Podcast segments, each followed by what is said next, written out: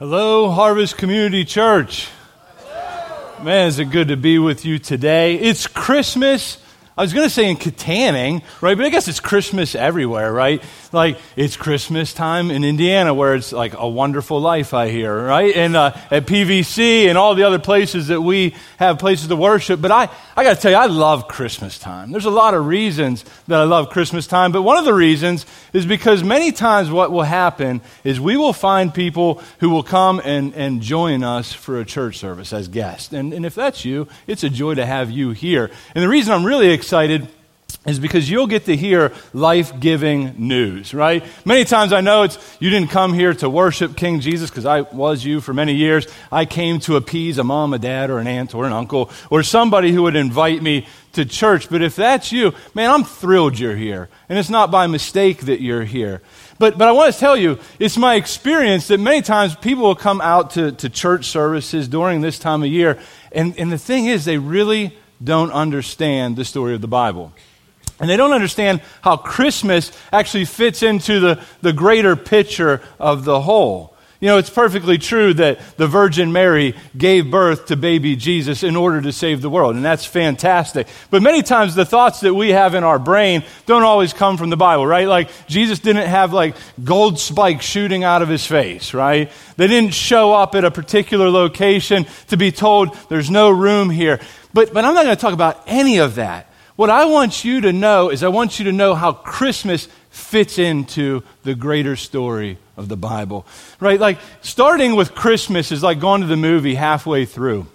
And, and you grab your popcorn, you grab your soda, and you sit down. And you've started in the middle of the movie, and like 30 minutes into the movie, which is like, let's say, four hours long, you get a text and something better has come up. And so you're like, man, I don't even know what's going on here. I'm not really interested. And so you dart. But before you actually leave the movie theater, you grab a couple of your buddies and you stand by the marquee, you snap a selfie, you post it up on Instagram, and you're like, man, hashtag greatest movie ever. This thing was awesome.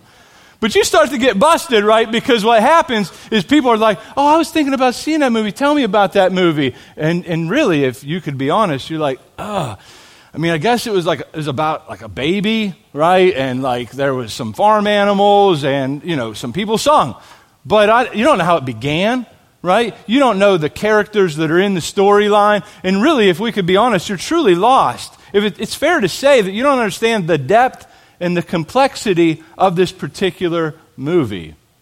And my concern, as many of us times, is what happens is we can approach the Bible just like that.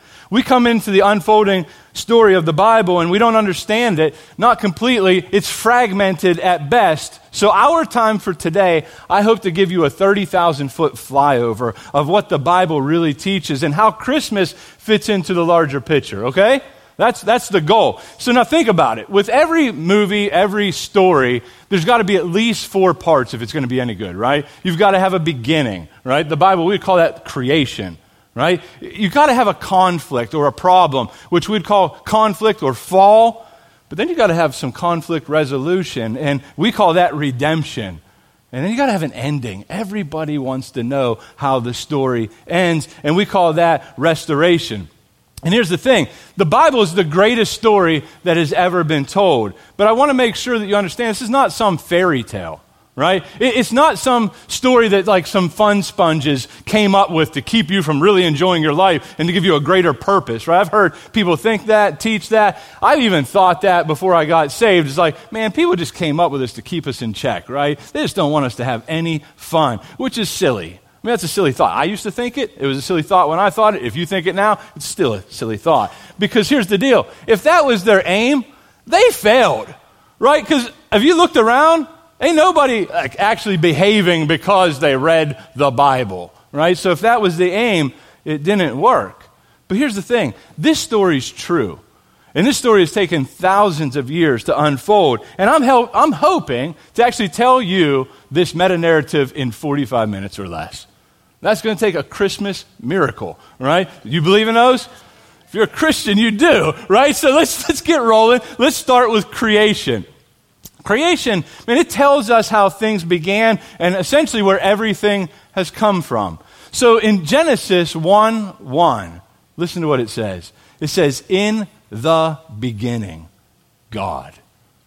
What did he do? He created. What did he create? The heavens and the earth.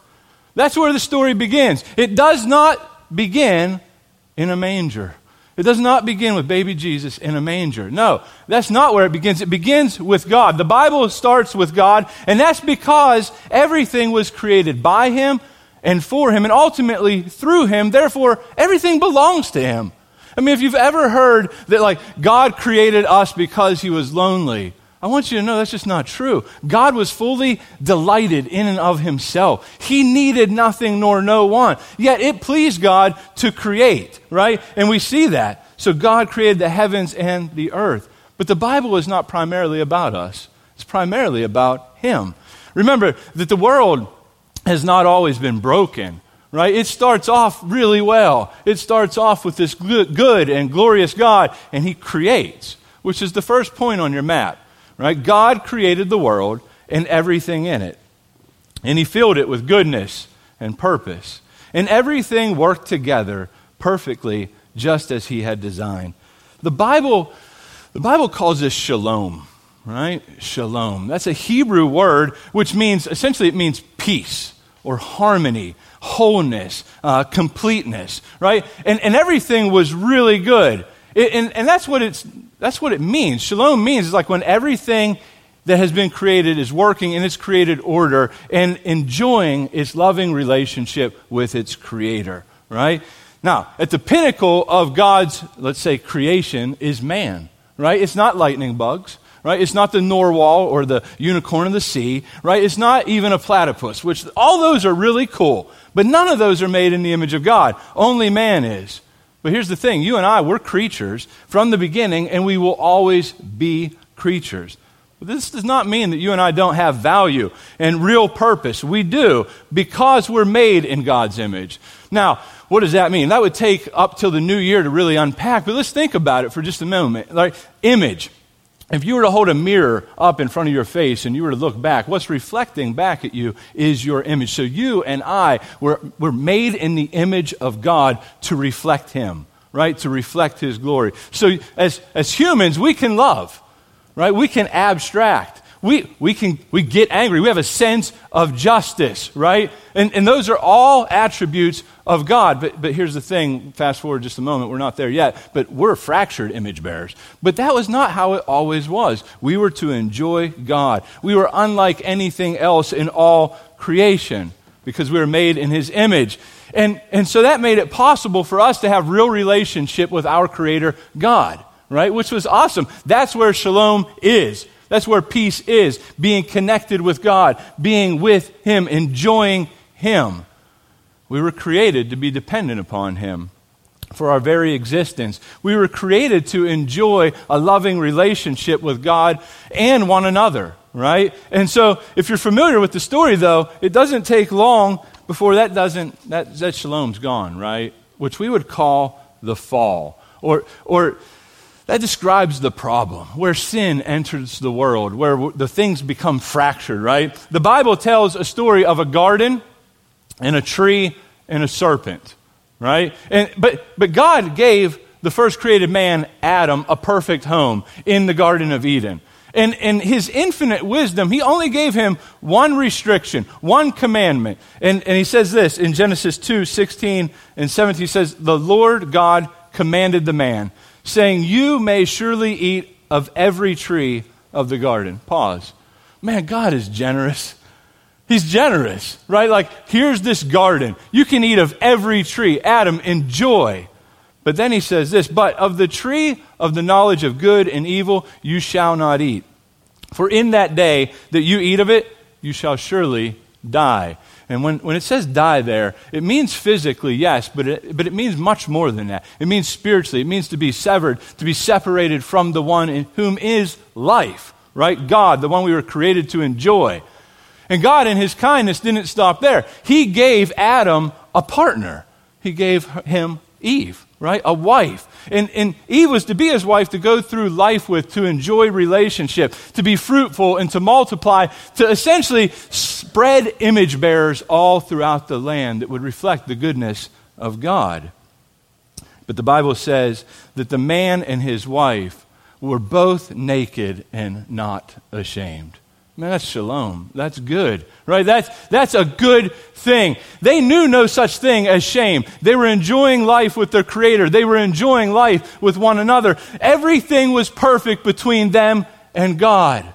Creation was good. But this shalom was about to be tested, it was about to be ultimately fractured.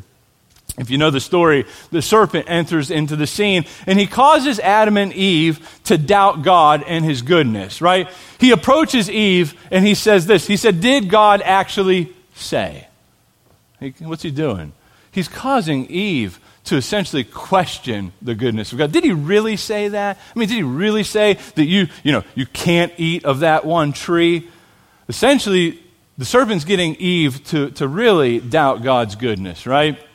To not trust him. The serpent does not want her to listen to God, right? And so he tempts them into thinking that they could be independent. You know what's going on here, right, Eve? Like, God doesn't want you to know the fullness of joy that's really available. You know, you could be just like him. But he doesn't want that because he don't want no competition, right? So that's why he tells you he's trying to keep a woman down. Don't eat that fruit. But, but did he really say that? I don't, mm, hmm. And so what she do? She doubts. And she realizes in that moment, man, she is she's being tempted. But what does she do? I mean, essentially what's going on is the serpent is saying, freedom is one bite away. And he's a liar. He's an absolute liar, but the Bible tells us that there's a great act of treason that's about to happen. And what's it say? It says, Eve took the fruit and ate, and she also gave some to her husband who was with her, and he ate. And this is the conflict. This is the fall. This one act of rebellion changed everything, right? It, it would, and they would quickly realize it. I mean, immediately. This rebellious decision did not bring the freedom that they hoped that it would. Instead, what did it bring? It brought brokenness, it brought shame, disgrace, guilt, and struggle. They would struggle with their relationship with them and God. They would struggle with their relationship with one another. Heck, even the ground would war against Adam. Everything was now a struggle. And that's because, second point on your map, sin not only caused all humanity to become fractured image bearers, but it fractured everything in the universe, including our relationship with God. I mean, we, man, you'd have to be deaf, dumb, and blind to not know something's wrong with the world, right? If we just look around, if you would just watch a snippet of the news, if you'll just leave your home, heck, you don't have to leave your home. Can we just be honest? Right? You know things are broke. You know it because you live in this world. Something's gone terribly wrong in the world. Something's gone wrong in you. Something has gone wrong in me. Something has gone wrong in the universe. Shalom is gone, and we have no power to fix it. But that's not going to stop us from trying, if we could be real, right? Like, think about Christmas for just a moment, right? Um, it is so easy to see people essentially offering solutions to the world's problems, right? They make promises that they cannot keep. As many of you know, I used to work in retail management, which, by the way, was not as glamorous as you probably are all thinking. Um, but there was some real perks to the job. One was I love people, man. I really do. I loved my employees, not all of them. Those ones I fired. But, like, I kept the ones I enjoyed. And I loved, I mean, I loved customers because I find people absolutely fascinating. We're an interesting creature, right? And I actually like to observe people because, I mean, we're interesting. You, if you take the time, you will find that every human being has a good story. You just got to listen and you got to ask a lot of questions. But you know who else likes to observe people? Not Santa. No, I mean, he does, right? Maybe, but marketing professionals marketing professionals, they love to study humans. Marketing, by definition, says, it says this the action or business of promoting and selling products or services, including marketing, research, and advertising. What's the goal of marketing? In a sense, it's to sell products by promoting them as something that you have to have, right? In order to be happy, in order to be satisfied. They know the human heart is not satisfied, so they got a good business, right? So they promote the fact that your life, essentially, it stinks, right? They tell you that. And if you just had this or that, oh, how happy you would be. And essentially, shalom would just come back into your life, and you would have everything that you could possibly need for the low down, reasonable price of, you know, whatever, fill in the blank, right? But what are they saying? They know you're not satisfied. They know that you have no peace. That's why you need this or that. You can hear it everywhere if you will listen this time of year. Now, I'm so thankful I don't have to listen to a lot of commercials anymore, right? Because I don't listen to the radio. I don't listen to TV. Everything I got is DVR'd. I fast forward and this and that, but I don't have to hear it. But it's everywhere. If you're on your phone, it flashes up. You got to have this in order to be happy. And this time of year, it's intensified. It's like it's on steroids. Right? Your life will not be complete unless you have fill in the blank. I looked it up. For young girls, right, the LOL surprise baby doll, whatever that is, right? That's apparently a big thing. I know there's probably some girls like, oh, yes, I want that, right? Well, I hope you get it. How about this one? Barbie's Ultimate Kitchen. Like, these things never go out of style. My daughter, when she was a young girl, she had a kitchen, right? Now my wife has a kitchen, and my daughter wants no part of that one. And that's okay. That's okay. It's cool. Someday she will. And she does help out mom. She's a great kid. But, but how about some boys, right? They, they want the Ultra 4 rocket kit. Whatever that is. You stomp on it. It's called the Stomp Rocket. Or some gaming system or whatever. Give him a BB gun. I promise he'll be happy. And he won't shoot his eye out, probably. Right? Want a happy wife? What? Go to Jared Right? Apparently, this is the thing, man. Like, go to Jared. What's Jared got? He got diamonds, and she's going to be happy. This will really teach her that you love her. Man, make your man happy. How? Don't rack up the credit card. No one says that. No one says that, but uh, what is it? Maybe a gun? I don't know. So you can like slay some deer, not reindeer though, right? But everybody's pointing out what you got to have in order to be happy. You know the other thing that's crazy that's pushed this time of year? It's what it's what the world says a normal family should look like. It's the perfect Christmas, right? Have you seen this? The perfect looking family. You might have got some cards in the mail that, like, well, man, they look perfect. Like, okay, well, that's cool. But that is actually being sold this time of year, right? It's being sold on the Hallmark Channel. It's being sold on Lifetime, ABC Family, and all the other means that we can get media. But it shows this thing where, you know, things aren't really great, but then the snow will fall, and before you know it, everyone's kissing under mistletoe. Right? You've seen this? It's where they all gather around, right? And, and what do they do? They all stand around the fireplace or the piano and they sing. Everyone's wearing a new sweater, and it's embroidered with like a moose or a Christmas tree or something, right? And the turkey is not dry, it's awesome. The ham is cooked perfectly. The whole house smells like your favorite candle. You walk in and you think like, man, it's like an elf came in here and just puked. It's awesome. I love it. And nobody's fighting. I mean, nobody. There is peace and good cheer with this family. And they all believe that it's actually better to give than it is to receive, which is interesting. The, they finish off this perfect evening by drinking hot cocoa, holding hands while singing Christmas carols. And it all points to something that, let's just be honest, does not exist on this earth. It doesn't. And if it happens at your house, can I come? I, I will wreck it. I will wreck it. But I want to see this thing, right? But what does this thing do? It causes a longing in us. We want that. You know, C.S. Lewis calls this an inconsolable longing, right? It, it's meaning like, he's saying like, we're made for something so much more right? But here's the thing you and I, man, we generally will just settle for this, right? We will settle for a hot pocket instead of a really good meal which is exactly what he would say when he would say, The biggest problem that you and I face is not that we're dissatisfied, but that we're far too easily satisfied. And Christmas time does that. By the way, I'm not a fun buster. I love Christmas time. I mean, I'm serious. We're rocking out to some awesome Christmas jams on the way in. We got our Christmas tree up. I'm enjoying this time of year. But I want you to see, you and I, we become far too easily satisfied with the sights, the sounds, and the taste of this world. And we lose an understanding that essentially something's gone wrong. Something's gone wrong. It all numbs us to our brokenness.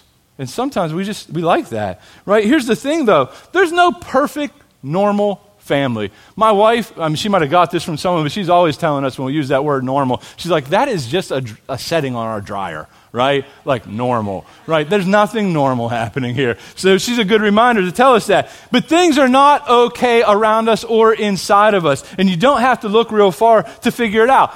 If you and I could just like put on some like real life goggles and look at that picture one more time, right? Let's do that. I think this would be fun.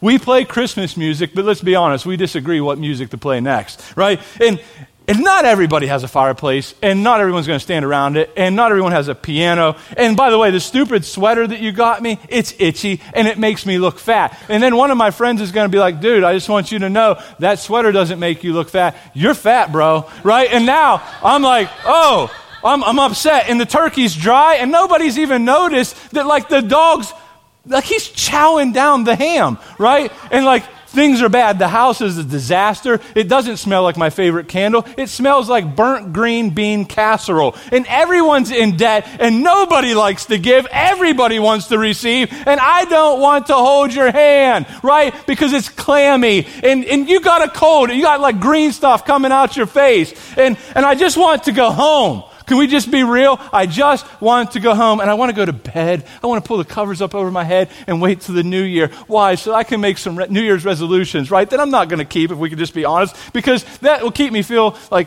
so I won't feel like a big loser. But I'm going to make this resolution and I'll be done with it in a couple weeks. But don't worry. Why? Because someone in marketing has figured out exactly what I need and it's coming out this October. Get it next Christmas and it will fix everything in my life.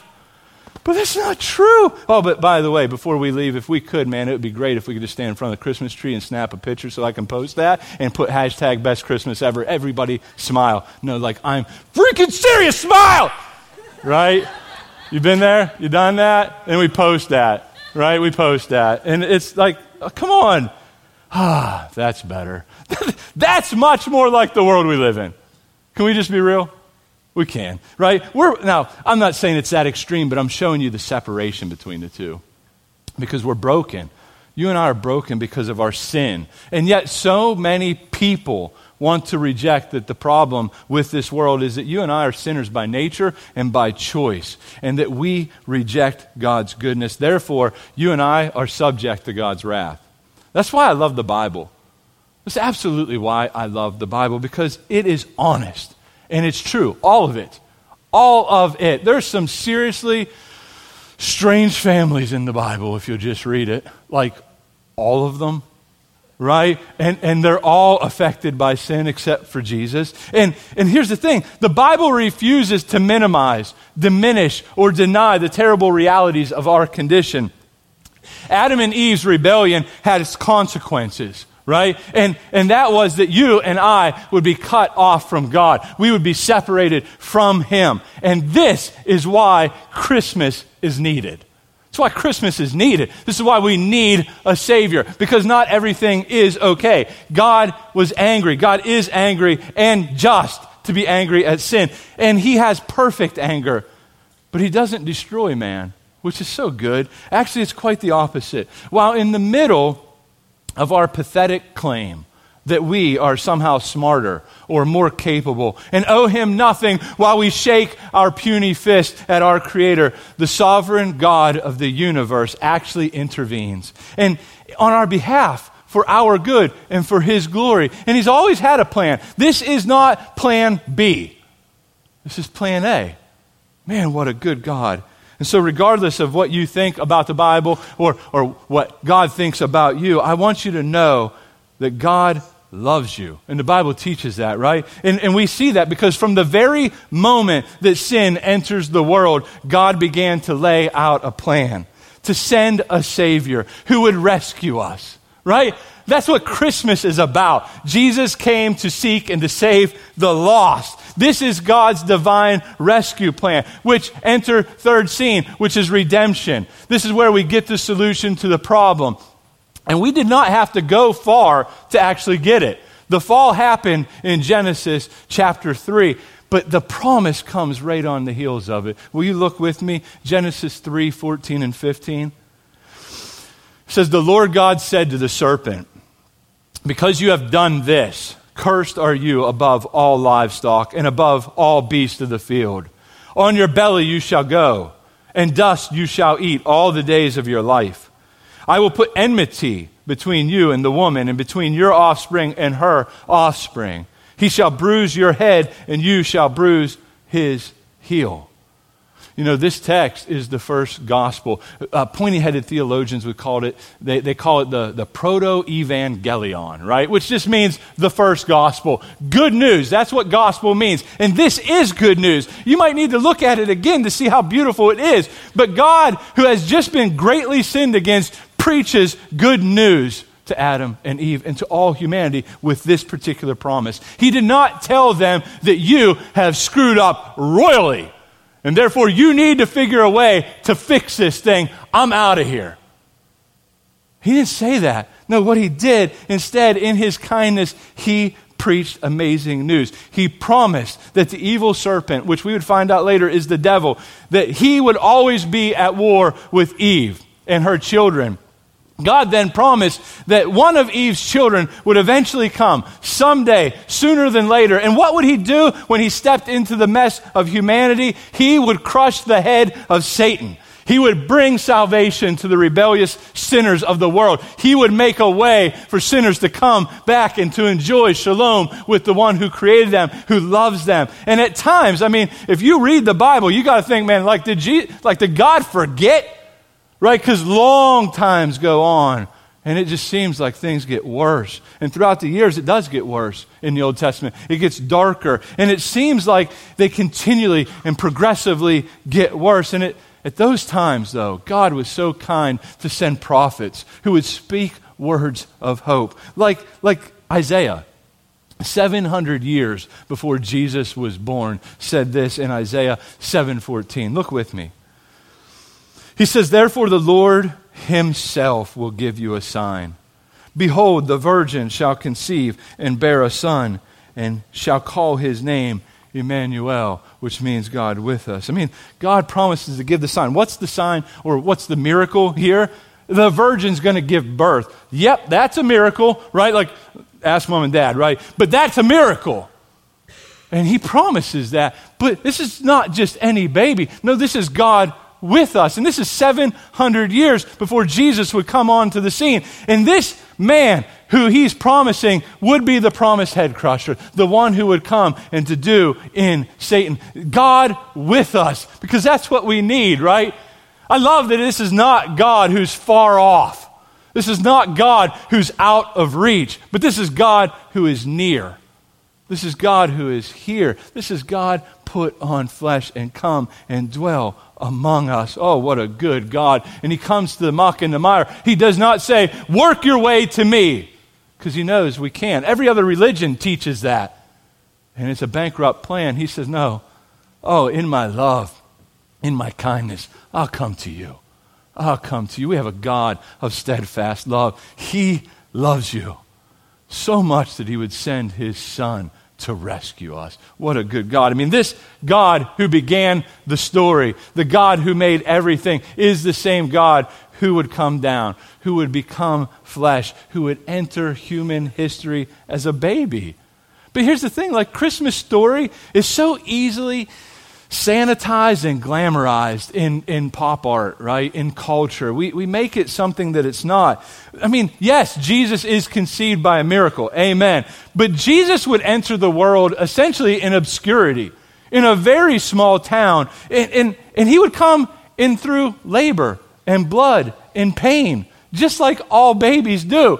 But, but here's the thing that we need to ask. And there's two questions that I'm hoping to answer right now. Why did God put on flesh. And what did he accomplish by doing that? Because that's what we got to know if we're going to understand the solution to the problem. Well, there's a text I want us to look at to hopefully bring some light to that. Look with me.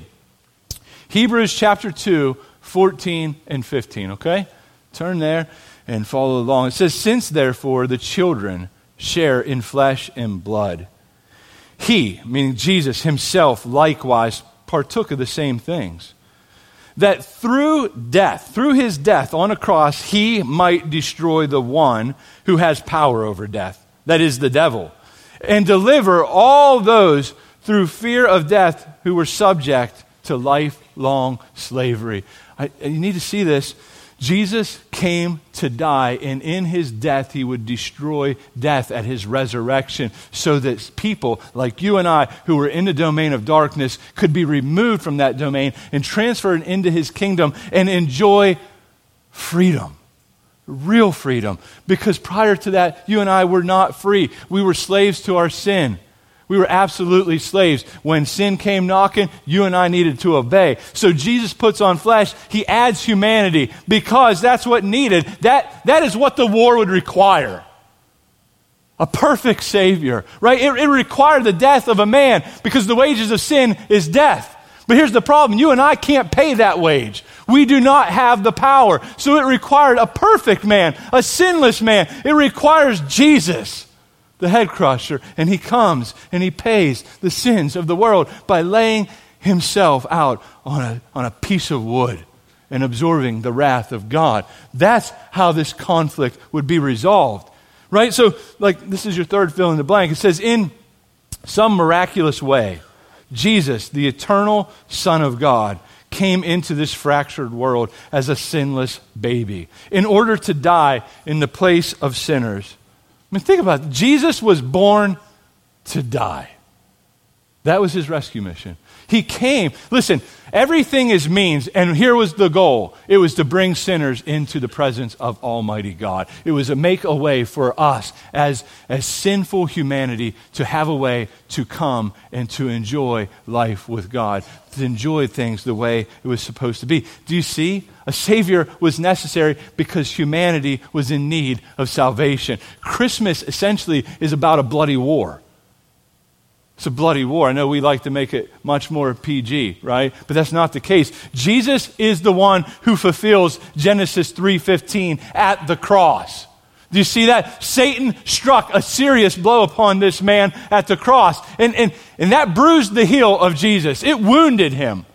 It wounded him, right? To the point of death, but death had no claim on him. But Jesus, at his triumphant resurrection, would deal the mortal blow to Satan's head, and he would crush his head. Christmas is war for sure, but make no mistake about it, it's ultimate, ultimately about freedom. It's ultimately about peace. Jesus came to pay the price so that you and I could enjoy peace with God because we were at war with him and we needed someone to help, and Jesus does.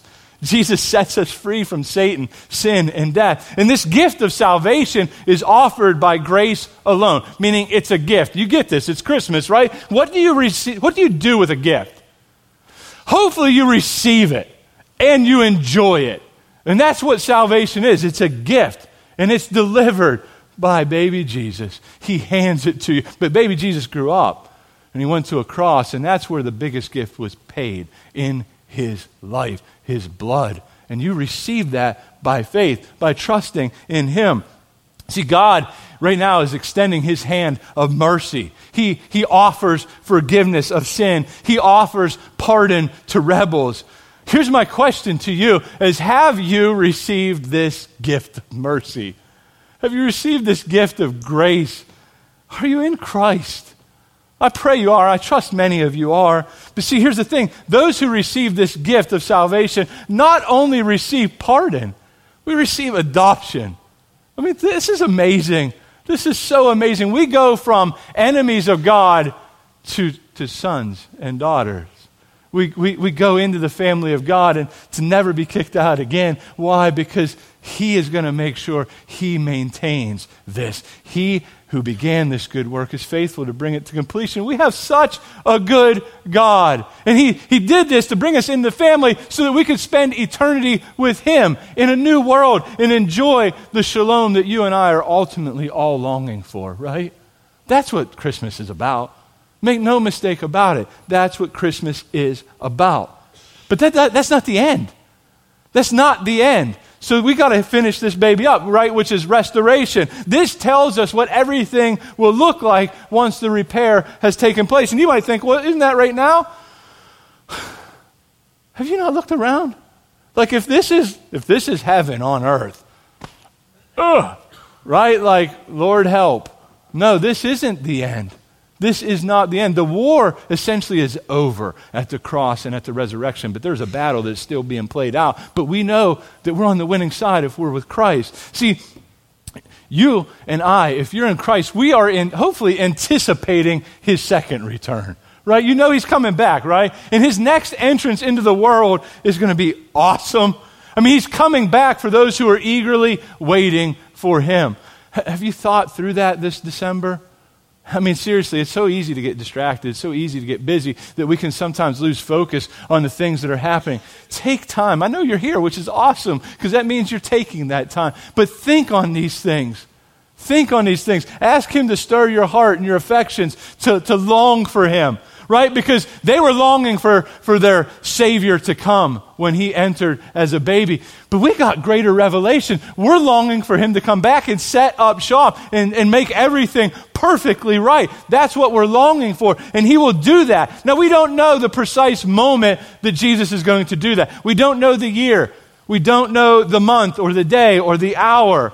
But we do know that he will return. And some of you might be thinking, like, I know. No, you don't, okay? And, and, but here's the thing you might be thinking at times, like, I don't think he's coming back. I mean, have you ever been tempted with that? You just like, am I just like some big dummy who believes a fairy tale? Have you been tempted with that? Can I tell you he's coming?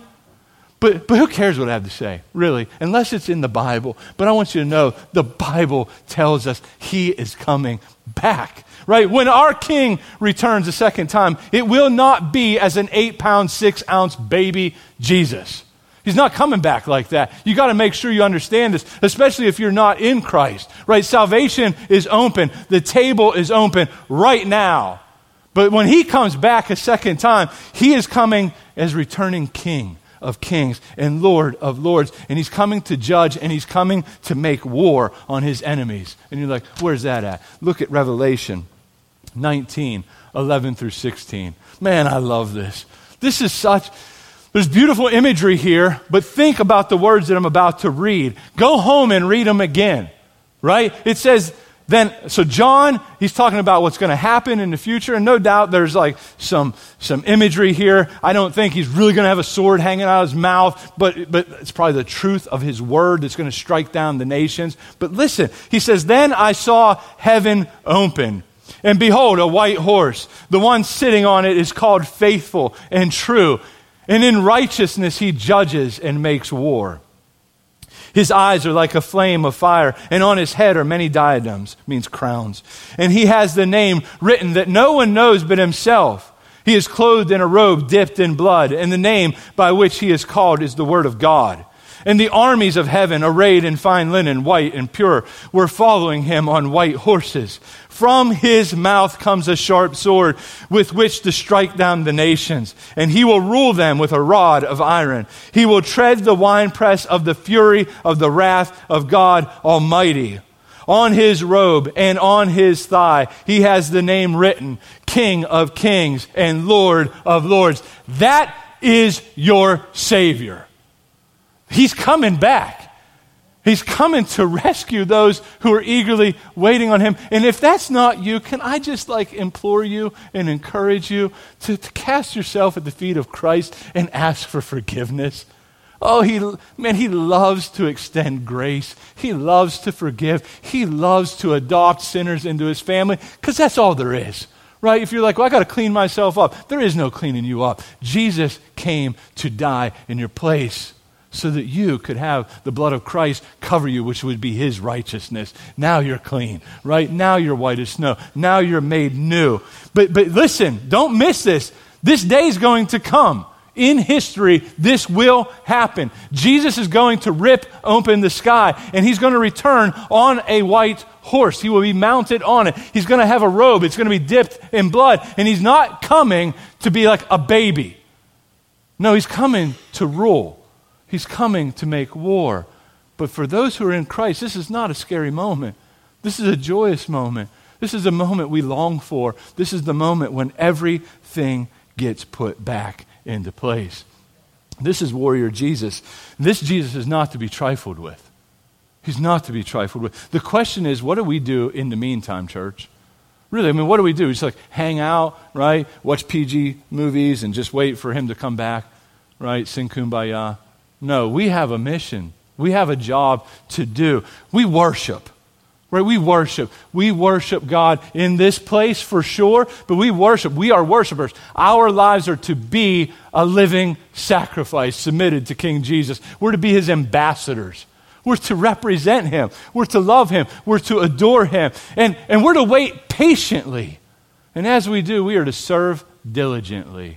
We're to serve diligently as we seek to increase the health and size of God's church everywhere. I love that Pastor Mike said a few weeks ago here's the trick, though. You and I, we cannot increase the health and size of God's church.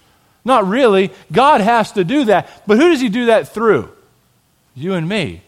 He does that through people, right? He blesses our work, though. See, in this life, you and I need to humbly serve like Jesus did at his first coming. He came to to serve, not to be served, to give his life as a ransom. So our lives are in the sure and steady grip of God Almighty. Therefore, we can lay down our lives in glad submission to him and for him for the joy of the people that are in our neighborhoods. To love them, to serve them, because we need nothing from them because Christ is sufficient. So we can, we can gladly love them. Well, what if they don't like me? It doesn't matter. Keep loving. Love your enemies. You and I don't have a human enemy. We do not fight against flesh and blood. You might think, no, I think this person doesn't like me. They may not, but you can love them. You can love them, right? And that's what we're called to do. We are called to live in a way that, that shows we're anticipating that He's coming back, right? We want to be full of faith.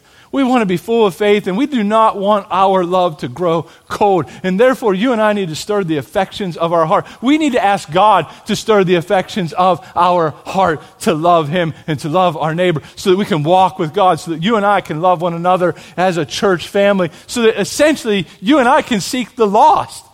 Right? We can get out there. We can let people know. Hark the herald angels sing. We need some angels who are proclaiming good news. Now, that's weird because you're not angels right? But you're human and you got a tongue, and this gospel is powerful, and therefore you can get out and unashamedly preach it, share it, get in the lives of people, spread good news of cheer. This world needs good news. Jesus dying in the place of sinners is great news. It's great news. So share it. Give your life away for this cause, and you'll never waste it, not for one second. Remember, you and I started this evening with, with a promise that God would send Jesus to crush the head of the serpent and make all things right again, right? And that's going to happen once and for all. But you want to see something? Look at Romans 16 20. Paul tells the church, he says, The God of peace will soon crush Satan under your feet. He's talking about the church.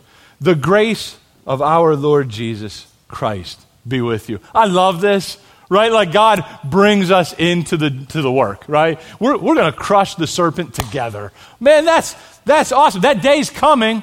And you, you need to know this, right? Like when that day comes, man, all the things will truly be right. I mean, we're anticipating that moment. The war, essentially, it's going to finally be over once and for all. All relationships will be made right. There will be no more depression. There will be no more broken brains like that don't function the way they're supposed to. No more anxiety. No more death. No more loss. As a matter of fact, the Bible gives promise after promise. In Isaiah 35, it says that the, de- the desert, the desert shall bloom with roses right? I mean, that's gorgeous. Picture it. Amos, right? 9:13 says that the plowman shall share and shall overtake the reaper, and the mountains will produce sweet wine. Isaiah 65 says that there will be no more weeping. And, and not only that, but the lamb will lie down with the lion. All things will be made right. Habakkuk 2.14 says that the earth will be filled with the knowledge of the glory of God as the water covers the sea. It's going to shine. You won't even need a sun anymore, that the Bible says, right? There's going to come a day, it says in Revelation 21 4, that He, Jesus, will wipe away every tear from your eye, and death shall be no more. Neither shall there be mourning, nor crying, nor pain anymore, for the former things have passed away. All that is sad, all that is dark, it's gone in an instant, and everything will be made right when our King returns. This is what we're looking for. This is your last point. God will end this war once and for all. That's a promise that you'll see over and over throughout the Bible. He will reverse the curse that entered the world through our sinful rebellion, and He will make all things new. Gosh, I'm longing for that. I'm longing for that. If you're not longing for that, that probably means you're in a really good state of life, which, hey, thank God for that. But the more you suffer, the more you will long for your king to return. Hang in there. He's coming. He is coming. Know that. Know that. I know this winter seems long and dark, and I'm not talking about this particular season. I'm talking sometimes, man, you just get in the pit and it can seem long. You might not be there. You might be on the mountaintop and the sun is shining. Praise God. But the more you suffer, the more you long. The more you see people you love get sick and die, the more you long for Jesus. Oh, please come. Make everything right once again. He's coming. He's coming. Trust Him. He will always do what His Word says because He's a faithful and good God. And therefore, you and I can trust Him. We will live in the presence of God who is infinitely greater than anything you and I could ever imagine. This is a place where righteousness dwells because you and I, listen, what we really long for is we long for our long awaited King, who is the head crusher, to come and make everything right again, where he rules and where he reigns and everything is perfect, right? Unlike the corrupt world that we live in now, we long for him. That's what your heart's longing for. And there's no present outside the grace of God that can fulfill that in your heart. So join me Join me in anticipating Him. Join me in worshiping Him. Join me in loving and adoring Him. And listen, know this what we long for is God Himself. He's the greatest treasure that you and I are longing for, and He's available now. God with us. Amen. Thank you for listening to this sermon from Harvest Community Church we invite you to join us at any one of our four campuses located in Kittanning, Petrolia Valley, Indiana, and Freeport. For more information, check us out on the web at harvestpa.org.